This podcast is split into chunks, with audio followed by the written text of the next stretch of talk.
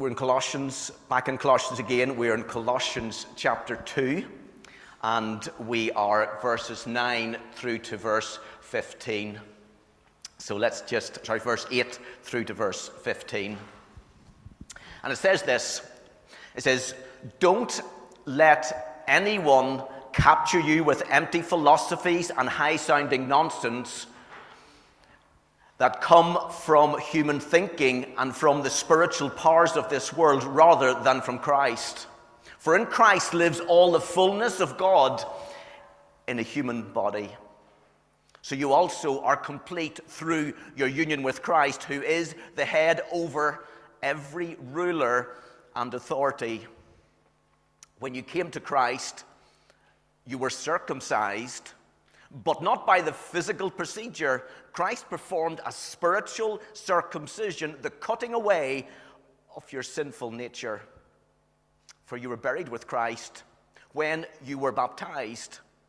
And with him you were raised to a new life because you trusted in the mighty power of God who raised Christ from the dead.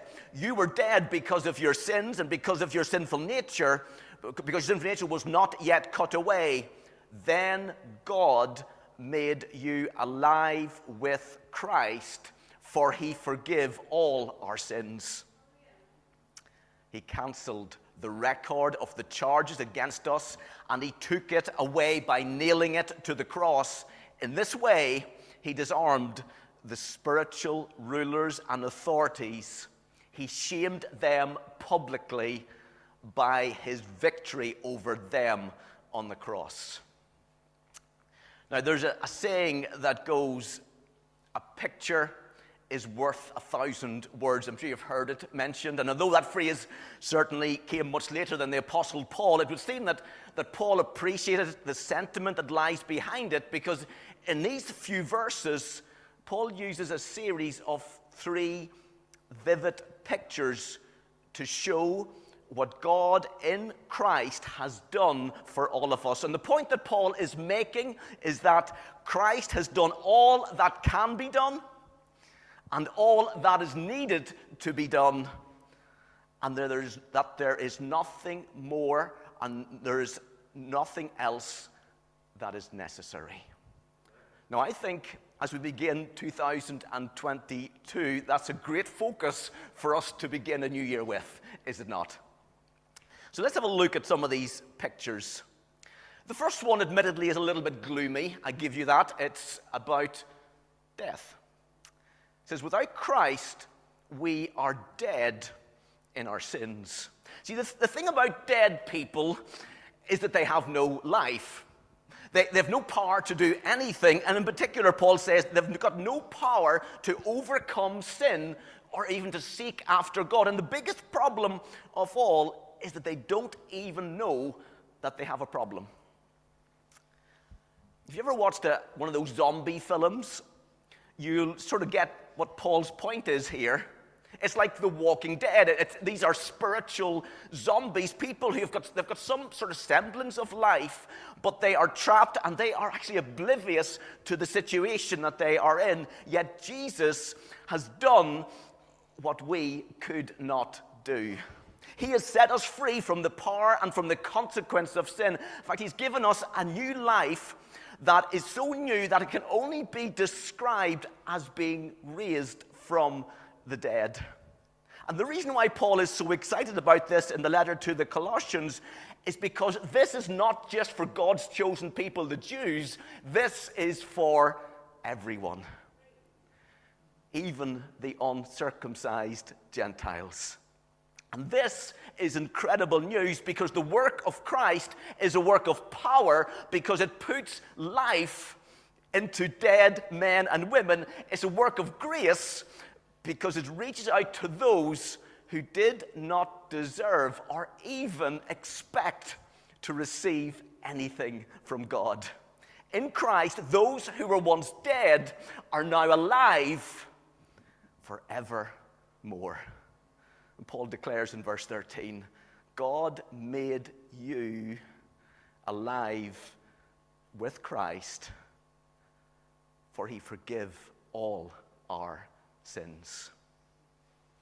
That's the first picture. The second, the next picture is maybe even more vivid as we, we turn to the image of a courtroom because Jesus cancelled the charges against us.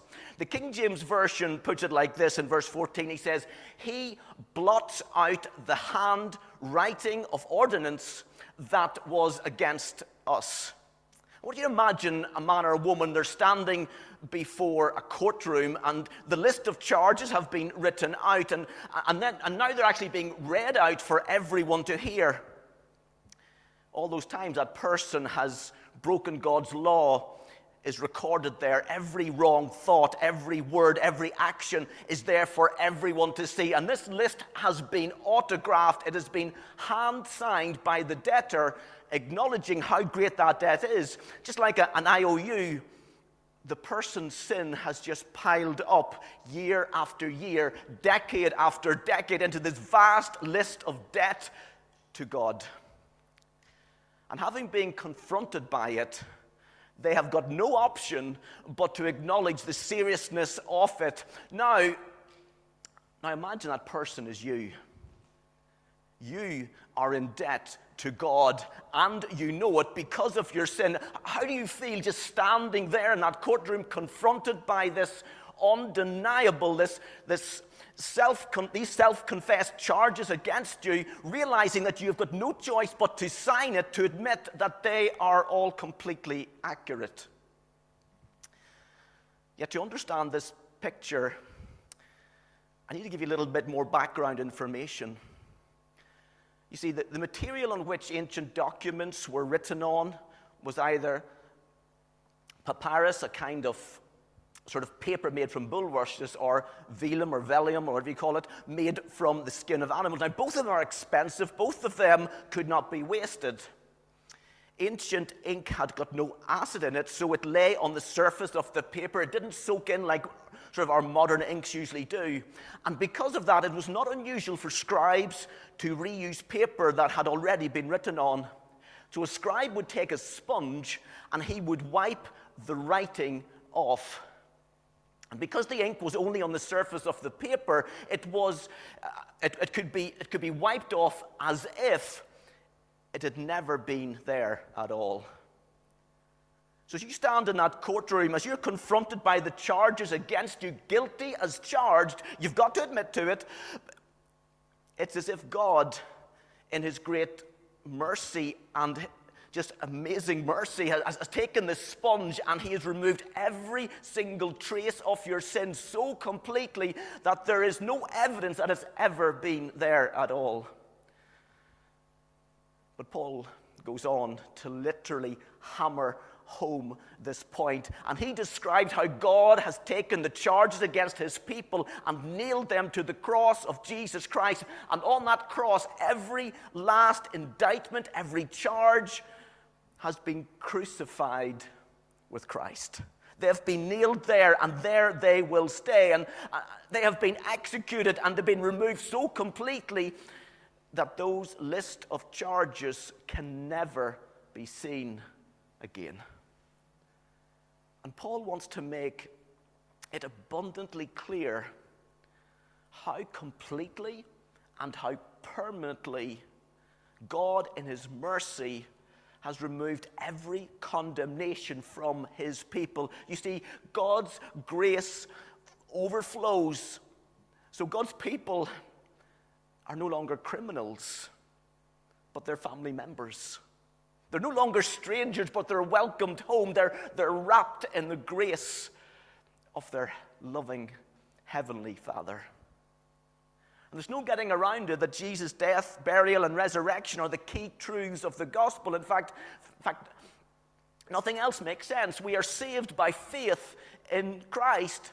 You identify with Jesus Christ by his Spirit in his death, so much so that you died with him. This means that, that you're dead to the law, you're dead to sin, to selfishness, to pride to go back to those things would be to return to the graveyard. Instead, we've been raised to a new life. In Romans 6, verse 4, we're told that we are therefore buried with him through baptism into death in order that just as Christ was raised from the dead through the glory of the Father, we too may live a new life.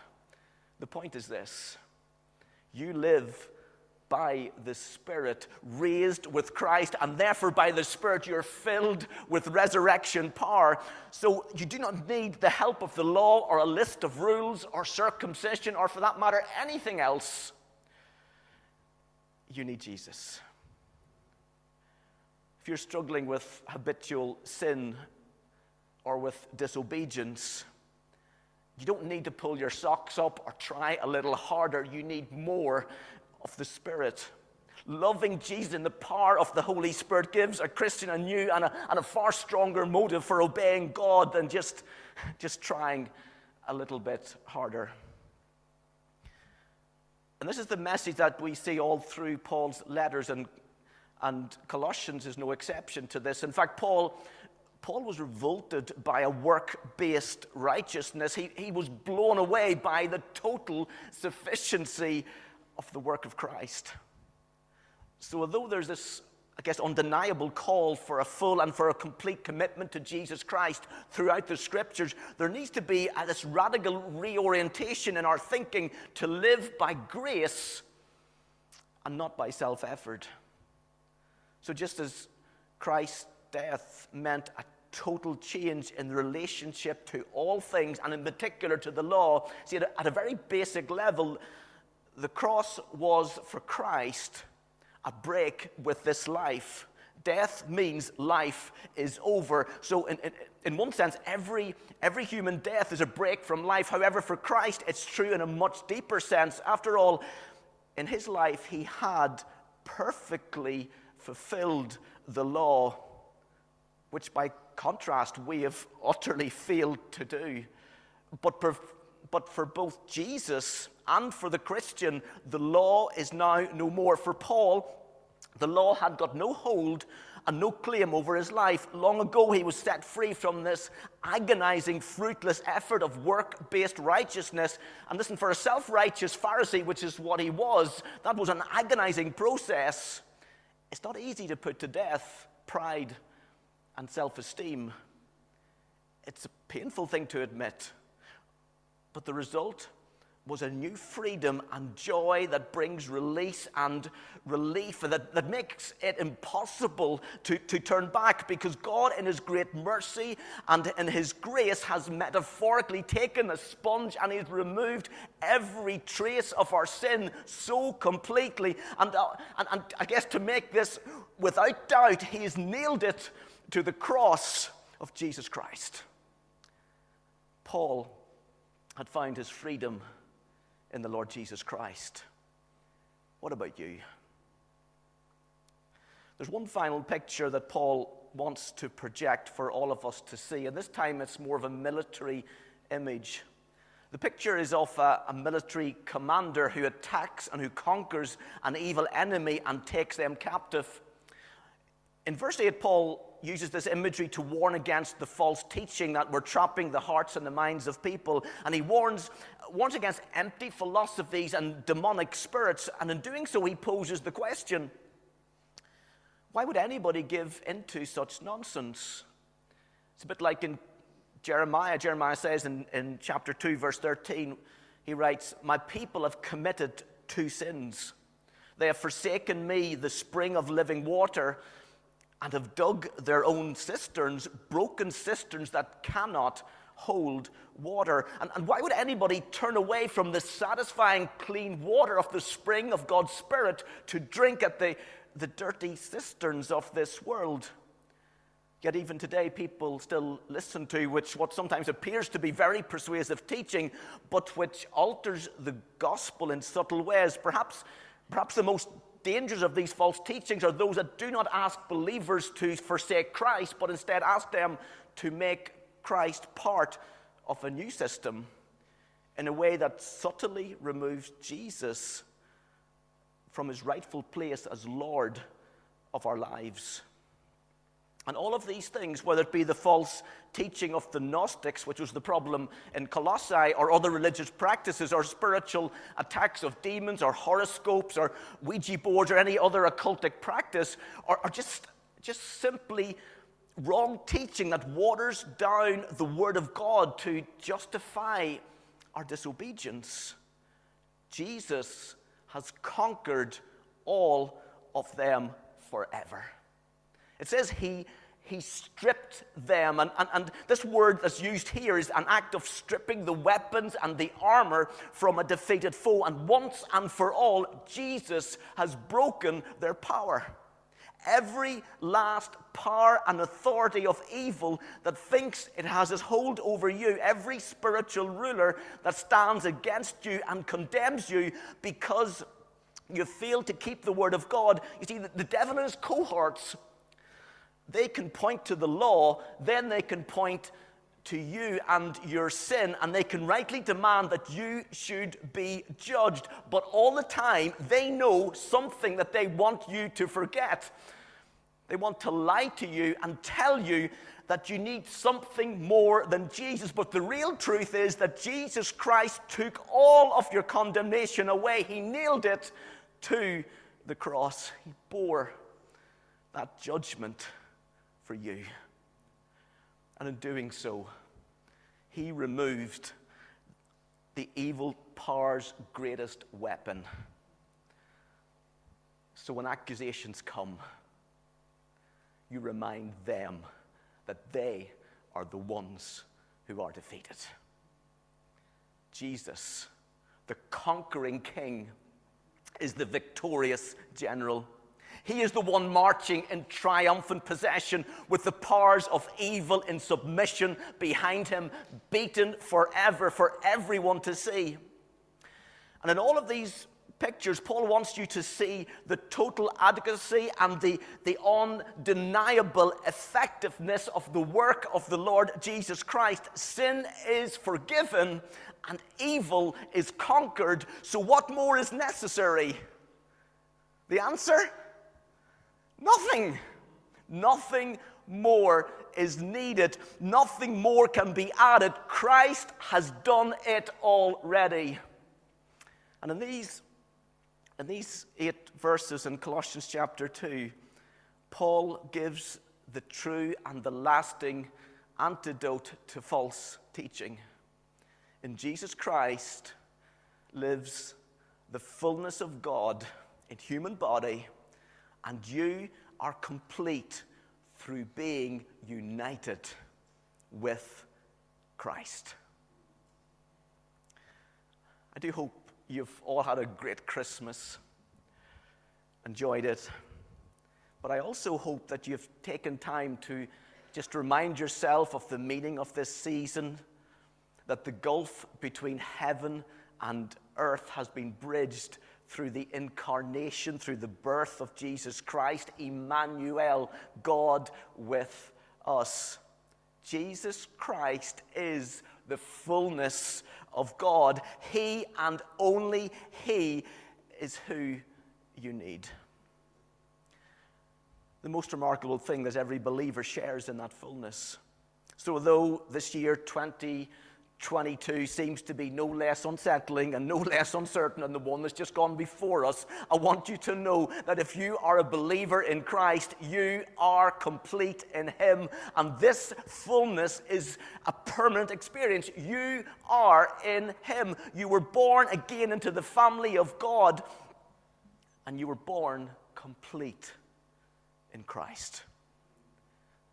See, there's no relationship with God that is more intimate than knowing Jesus. You have everything you need in Him. Let me just say this as clearly as possible. To be totally acceptable to God, you don't need anything else other than Jesus. There's no extras required no add ons needed. Everything necessary has already happened and has already been done by Jesus Christ on the cross. And because of this, by faith, you are just as acceptable to God as Jesus is. That is remarkable, is it not? Can we stand together? I want us to pray. It's okay if we pray out loud. I'll just say it. You say it after me. It's quite simple. Lord Jesus, thank you that in you I know God. Because you are God. Thank you, Jesus, that in you I am acceptable to God. Because you are accepted. Thank you, Jesus that in you I need fear no evil. Because you have triumphed over it. Help me never to think I need more than you. Amen. Amen, folks. Amen.